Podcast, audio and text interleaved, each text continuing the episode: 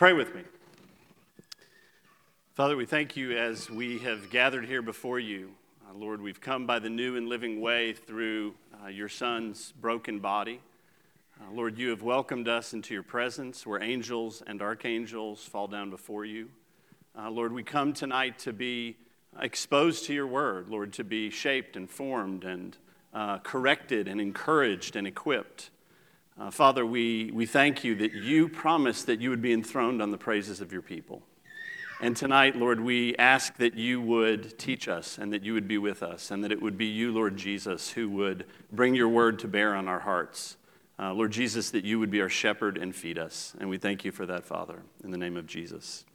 Amen. Well, many people know uh, I teach history. I've taught history for almost, well, I don't know, 30 years, let's say, 28, 27 years. How many people in this room have I taught history at, at Mars Hill? Ha, okay. So I want to put on my history hat just for a little bit before I put on the pastor hat uh, and share what I want to share tonight.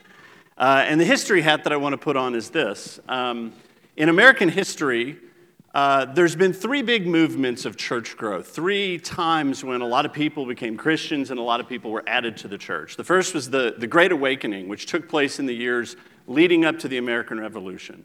And we think that the, the uh, just measuring by church attendance, church attendance went from about 10% of the population to about 17% of the population.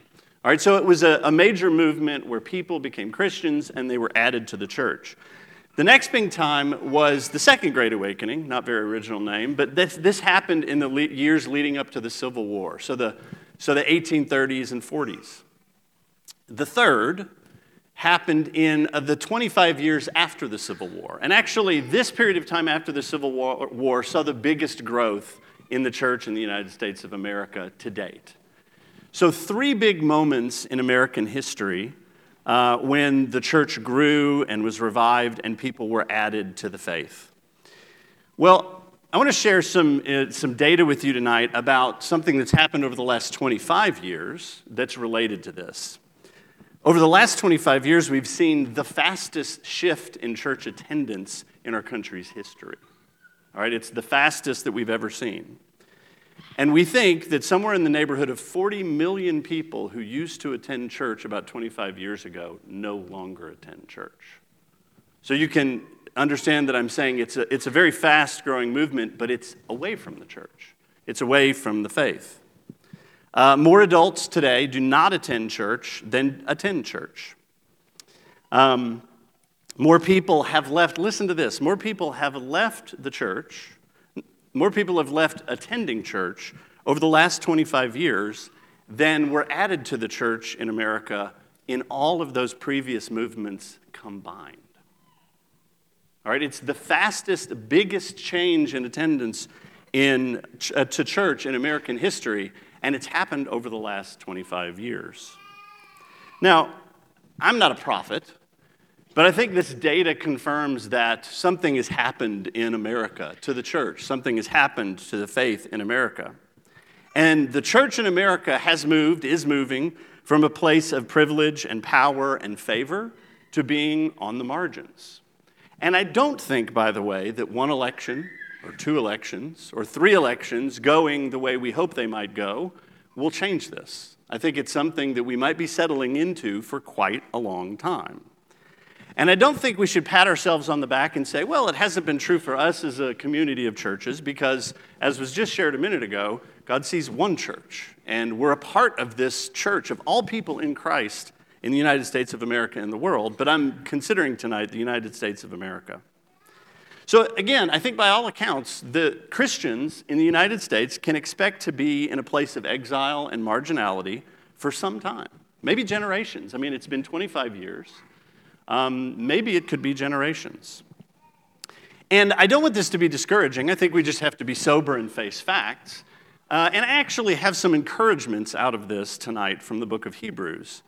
But I just want to point out that the early church, from the time of the New Testament to about 300, had no power, had no influence, had no position of privilege in society. And over those years, the gospel of Jesus Christ slowly leavened that society. as people saw the lives of Christians, as people heard the testimony of Christians, as people saw healings and lives changed, as people saw Christians who refused to give up the faith even though they were facing great persecution.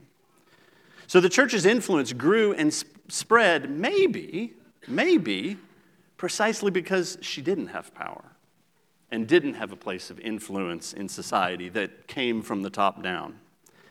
And I would suggest that exile, that is the sense of not being at the center of power, or at least not seemingly to be at the center of power, may be the normal state for the people of God.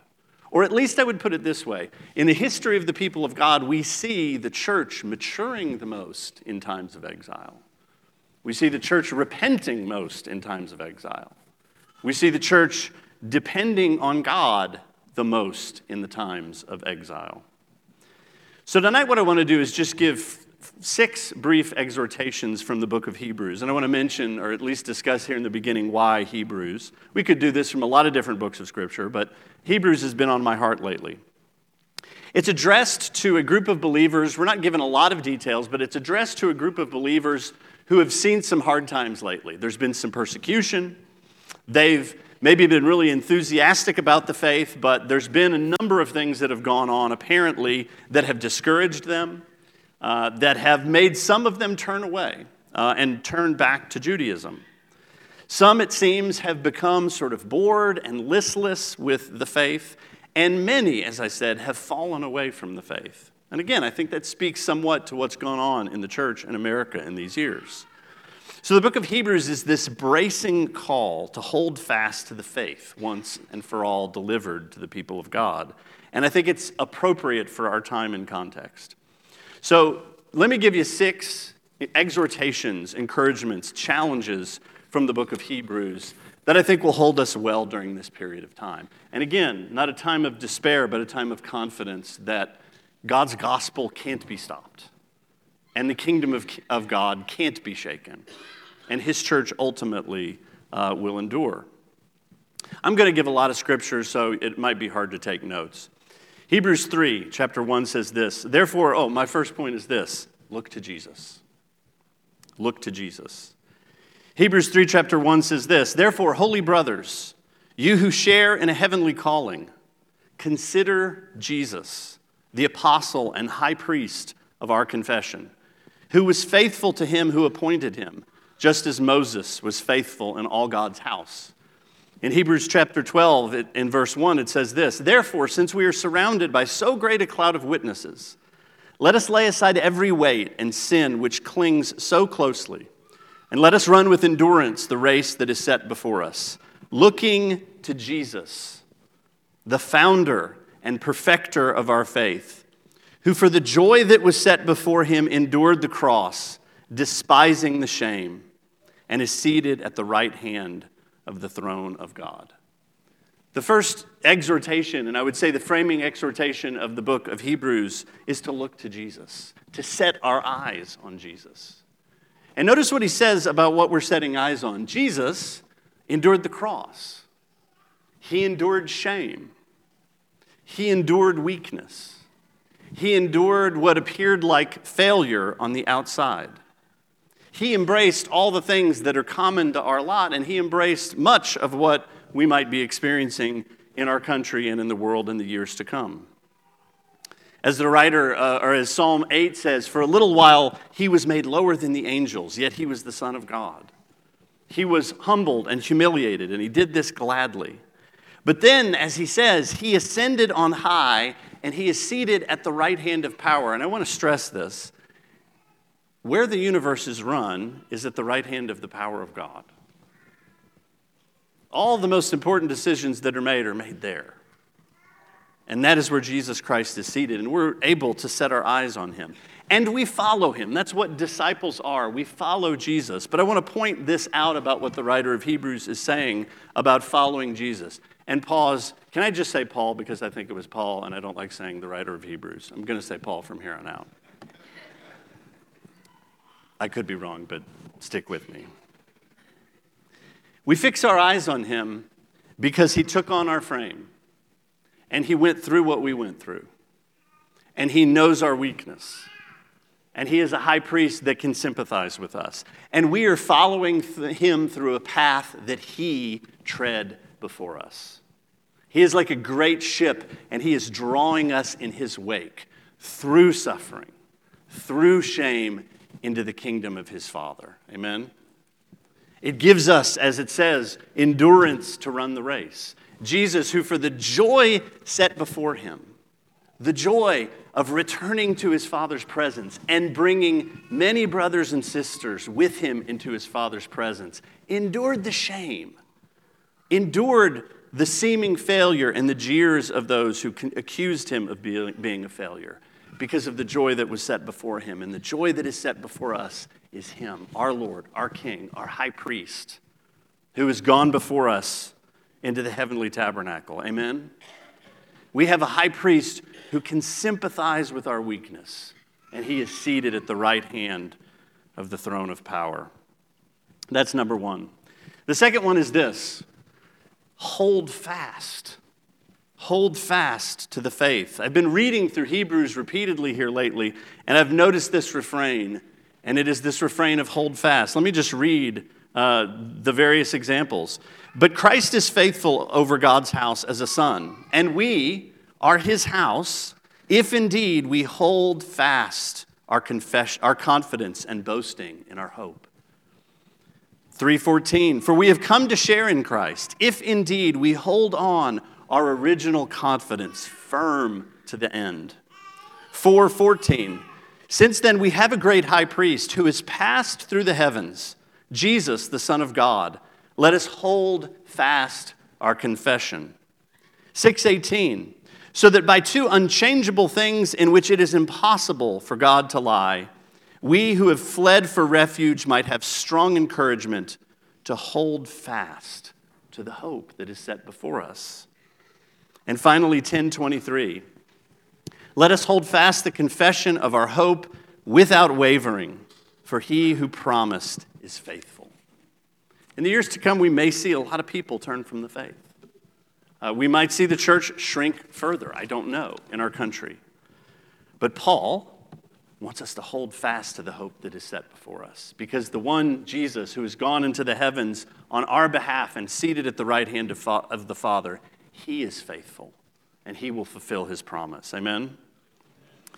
Number three, another repeated phrase, if you read uh, Hebrews again and again, you will begin to notice it. Another repeated phrase is to enter in. Let us enter that rest. Remember in chapter 3, he says, some failed to enter that rest. And as God swore again and again, they shall not enter my rest. He uses this phrase of entering the rest again and again and again.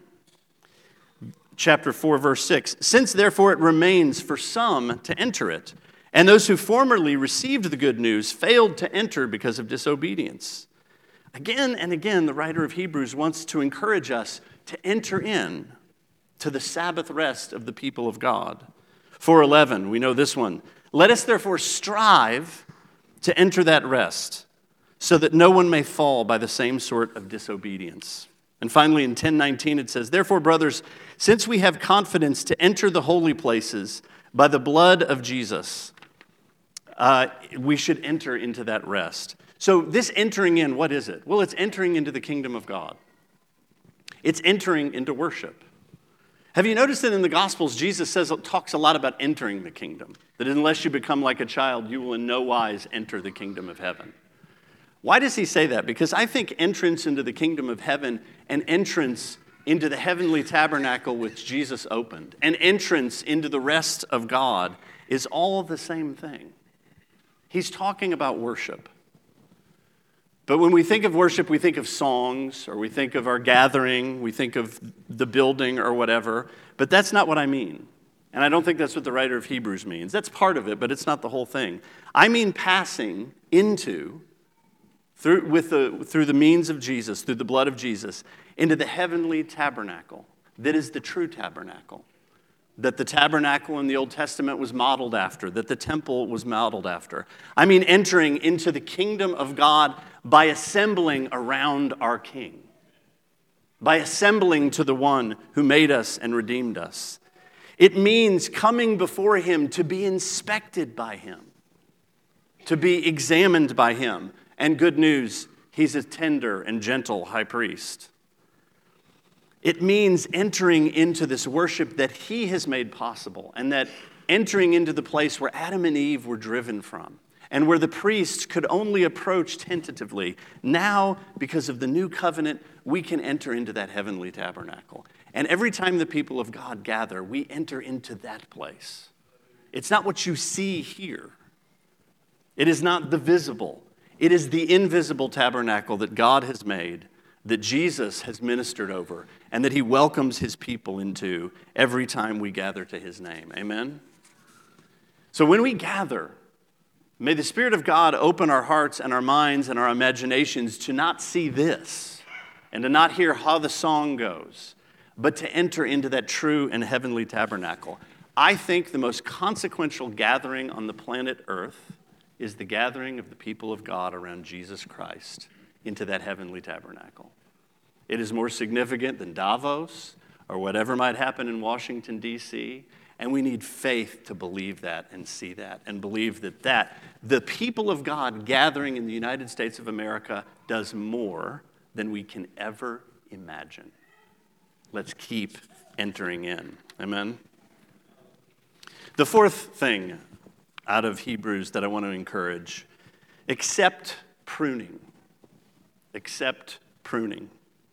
Surely, part of why the church in America is diminished is because of sin and failure on her part.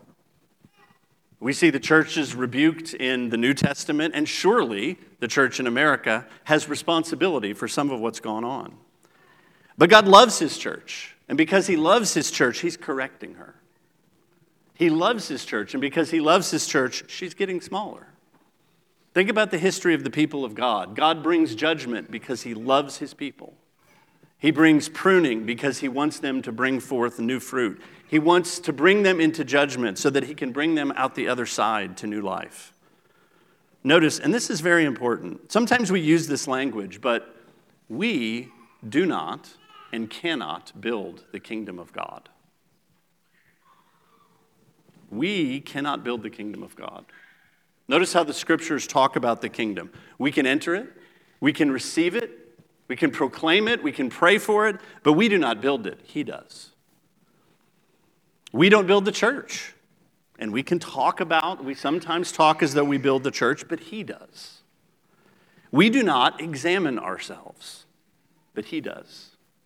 Think of the opening of the book of Revelation when John turns and sees the voice that is speaking to him, and it is Jesus with eyes of fire and a sword coming from his mouth. He is the one that walks in the midst of the lampstands and examines his churches and speaks words of correction and rebuke. In Hebrews 4 and verse 12, after it says, Let us labor to enter that rest, what does that rest look like? He says this For the word of God is living and active sharper than any two edged sword, piercing to, to the division of soul and spirit, of joints and marrow, and discerning the thoughts and intentions of the heart. And no creature is hidden from his sight, but all are naked and exposed to the eyes of him to whom we must give account. When we gather, when we enter in by the new and living way that Jesus has made, we gather and he wields his sword upon us. It's the sword of his spirit. It's the sword of his word. And remember, he is a gentle and a sympathetic high priest. And in love, he wields his sword upon us. And we willingly let him, because it is only that sword can, that can circumcise the human heart. It is only the sword of the Word of God and the Spirit of God that can pierce the human heart. And we willingly and gladly offer ourselves to Him for His examination. So He can pierce our heart, so He can discern our motives with His sword. It is the sword that cuts away what is unprofitable so that new life may grow. It is a sword that Jesus uses to cut us up so that he can offer us up as a sacrifice to the Father. Hebrews 12:7 says this, "It is for discipline that you have to endure. God is treating you as sons. For what son is there whom his father does not discipline?" He should have come to the United States of America.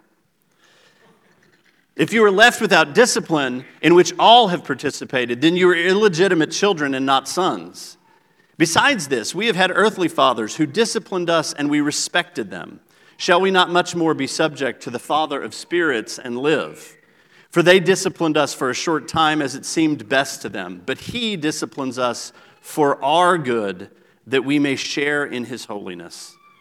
For the moment, all discipline seems painful rather than pleasant, but later it yields the peaceful fruit of righteousness to those who have been trained by it.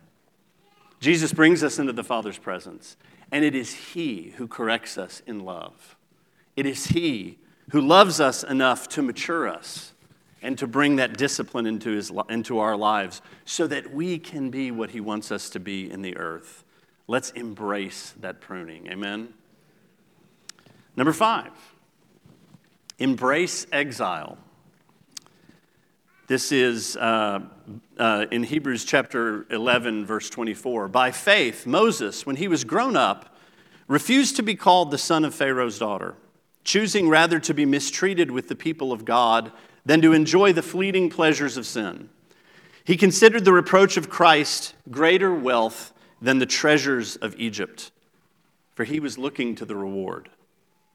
By faith, he left Egypt, not being afraid of the anger of the king, for he endured as seeing him who is invisible. By faith, he kept the Passover and sprinkled the blood so that the destroyer of the firstborn might not touch them. I think if you look at history and you look at the scriptures, times of exile have been times of renewal for the people of God.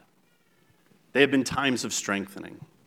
Maybe this has been coming for a long time and we should hope for it. Maybe we should hope for this time of exile. Again, I think perhaps we should think that on this side of the consummation, it's the regular exile, sojourning is the regular state of the church. Exile promotes the advance of the gospel. Consider that the church in Jerusalem was persecuted. And what happened when they were persecuted? I imagine they thought, we're going to be in Jerusalem and this is going to be the capital of Christianity and this is great and man, isn't life great? And they were scattered by persecution. And to their surprise, perhaps, everywhere they went, the seeds of the gospel were sown. And the gospel began to produce fruit everywhere it went. I don't think they got together to do a church planning conference and said, you know what, we ought to get persecuted so that we can spread the gospel. But that's precisely what happened. It promotes the exile of the gospel because it causes the people of God to adapt to change and to cry out to God and to find out what He wants. And what He wants is for the seed of the gospel to go forth. Exile bursts the bubble of our illusions of control. I think as Americans, we're prone to think that we are in charge of outcomes, that we can just do X, Y, or Z, we can tweak these factors, and we can get all the outcomes we want. But outcomes are not in our hands. Faithfulness is in our hands, obedience is in our hands. Trust in God and faithfulness to his purposes, that is in our hands. Outcomes are in his hands. And exile makes us go, God, thank you that outcomes are not in my hand, but they're in your hands. Exile reminds us of our ultimate identity. For people who speak thus, make it clear that they are seeking a homeland. If they had been thinking of that land from which they had gone out, they would have had opportunity to return. But as it is, they desire a better country, that is, a heavenly one. Therefore, God is not ashamed to be called their God, for he has prepared a city for them.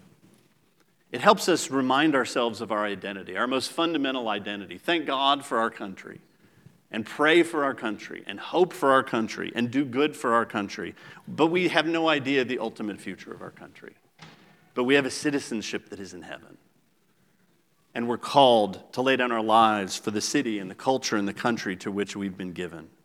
Exile requires discipleship. Daniel and his companions thrived in exile without power because they wanted to know God's will, they wanted to know His ways, and they wanted to be faithful to Him. God often shakes the earthly city to pieces so that we can be reminded of the lasting worth of our unshakable heavenly kingdom. Lastly, number six, consider one another. Consider one another. Hebrews 3:13 says, "But exhort one another every day, as long as it is called today, that none of you may be hardened by the deceitfulness of sin. Exhort is the word that's related to the word for the Holy Spirit, the comforter, the paraclete. It means to come alongside one another and speak to one another to strengthen and encourage and challenge. Hebrews 10:24 says this, "And let us consider one another, how to stir one another up toward love and good works, not neglecting to meet together as is the habit of some, but encouraging one another all the more as you see the day drawing near." Paul opens this letter by saying, "Consider Jesus, the apostle, the high apostle of our faith." And here at the end he says, "Now consider one another." Think about one another. Consider, take time to think about one another. When he says consider Jesus, he's not saying it in an offhanded way. He's saying that should be the preoccupying vision of our hearts and minds. And likewise, I think he's saying a preoccupation of our hearts and minds should be one another. How we can rouse one another, how we can encourage and challenge one another toward love and good deeds. He says, Don't give up gathering together, because apparently many had begun to give up gathering together, or sort of drag their feet about gathering together. He says, Do so all the more as you see the day approaching. Lastly, in 13:1, he says, Let brotherly love continue. Love that we have learned from God in Christ, love for the people of God, has always been the church's most powerful evangelism, most powerful apologetic, most powerful preaching. Amen? Let me read this last scripture towards the end of Hebrews. See to it that you do not refuse him who is speaking. For if they did not escape when they refused him who warned them on earth, much less will we escape if we reject him who warns from heaven. At that time his voice shook the earth, but now he has promised, Yet once more I will shake not only the earth, but also the heavens. This phrase, yet once more, indicates the removal of things that are shaken, that is, things that have been made, in order that the things that cannot be shaken may remain. Therefore, let us be grateful for receiving a kingdom that cannot be shaken. It's good news that we don't build the kingdom because what we build is shaken. What we build, no matter what we make it of, is shaken, but what God builds lasts forever. And thus let us offer to God acceptable worship with reverence and awe, for our God is a consuming fire. Our God is a consuming fire. He is shaking his church, He's removing what is merely human. It might seem like a terrible loss at times, but I believe he is shaking away. It's like when you shake a tablecloth and you get rid of the crumbs. He's shaking away what is not profitable, what is worthless but his kingdom cannot be shaken. The church, and this is important to note, not necessarily my church, but the church will remain. Amen? It will last forever. We offer gratitude that we are a part of a kingdom that cannot be shaken. We offer acceptable worship to Him because our God is a consuming fire, and we are glad for Him to consume in us whatever He needs to. Amen? Amen. Let me pray. Father, we thank you so much that it is your good pleasure to give us the kingdom. Father, that you are building something in the earth that is lasting, that is beautiful, that is full of justice, that is full of righteousness, that is full of harmony. And you have brought us into that kingdom because it is the kingdom of your Son. Lord, that you have brought us into your presence by his spilt blood that speaks a better word than the blood of Abel. Lord, we want to fix our eyes on your son Jesus. We want to regularly, with your people, enter into your heavenly kingdom, enter into the Sabbath rest of the people of God, enter in to this place where angels gather around your throne. Lord, we want to encourage one another all the more as we see the day approaching. Father, we thank you that you have invited us into this thing. And regardless of what happens, Father, you are doing something in us and through us that will last forever. We bless you for that in the name of your Son, Jesus. Amen.